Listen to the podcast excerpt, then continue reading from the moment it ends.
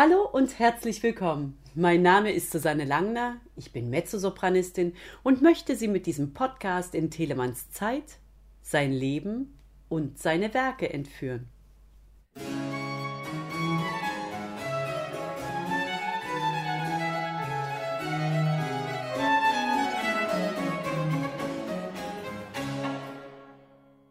Heute geht es um die Nummer 10 aus den Singespiel- und Generalbassübungen von Georg Philipp Telemann. Die durstige Natur. Das Meer trinkt aus der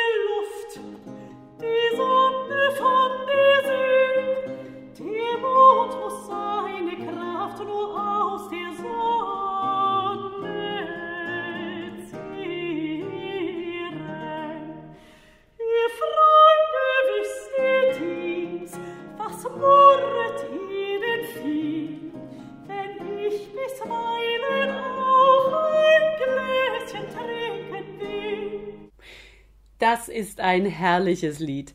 Der Erzähler möchte, begründet durch allerlei Naturbetrachtungen, seine Freunde dazu bringen, ihn trinken zu lassen.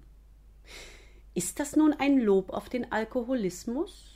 Hm, Alkohol kommt in dem Stück eigentlich gar nicht explizit vor, aber ich glaube, dass ein Gläschen trinken wohl früher genau das gleiche bedeutete wie heutzutage.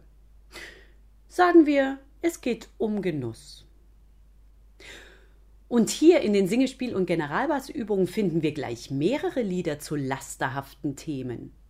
Da geht es um Vergesslichkeit genauso wie um Alkoholkonsum oder Tabakgenuss. Spannenderweise thematisiert Telemann diese Laster. Aber er sucht sich immer Texte, die entweder mit Augenzwinkern oder doch mit verständnisvollem Blick darauf schauen. Außer Alkohol gab es noch ganz andere Laster. Vor allem Genussmittel, die aus den Kolonien kamen. Es war auch ein Statussymbol, sich diese Dinge leisten zu können. Den Kakao, der reihenweise armen Prinzessinnen die Zähne kostete vor lauter Karies, den Tee in England und in Hamburg, den Kaffee, den Zucker, den Tabak. Mit der Aufklärung kam auch die Triebhemmung wieder groß in Mode.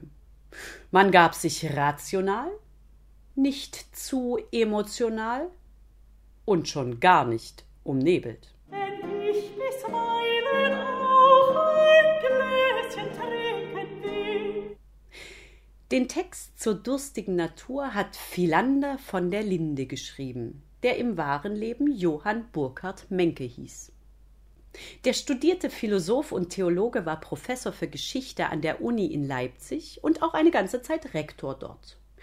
Parallel zu seiner Professur studierte und promovierte er Jura in Halle.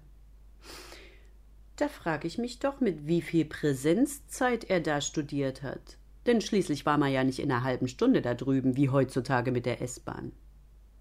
Wie auch immer, als Philander von der Linde dichtete er diese hübsche kleine Naturbetrachtung. Und das lyrische Ich stellt sich in den Kontext der großen Natur und legitimiert dadurch sein Trinken. Die Erde trinket selbst den Regen und den Schnee und Bäume müssen sich von ihren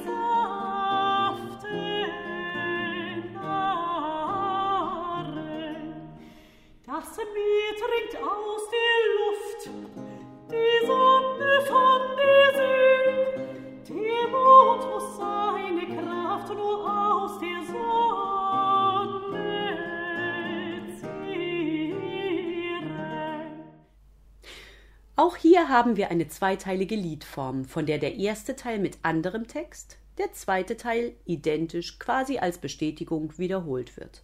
Er wählt einen Zwölf-Achtel-Takt, der auch gern mit Herzschlag assoziiert wird, der hier aber so ein bisschen schunkelnd wirkt, als ob man schon Schlangenlinien läuft.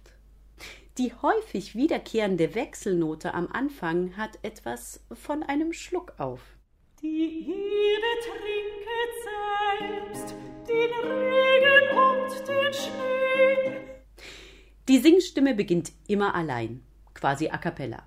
Einen halben Takt später folgt dann die Begleitung. Im ersten Teil tut sie das im Kanon, und im zweiten dreht sie förmlich durch. So, und jetzt hoffen wir mal, dass seine Freunde ihn nicht wegen einer bösen Vorgeschichte oder Suchtgefahr vom Trinken abhalten wollen. Aber wir können das Lied jetzt noch mal hören. Und daraufhin Prost!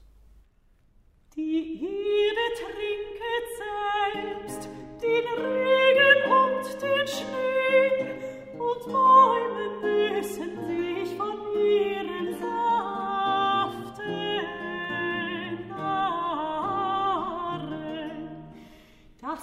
er trinkt aus der Luft. Die Sonne fällt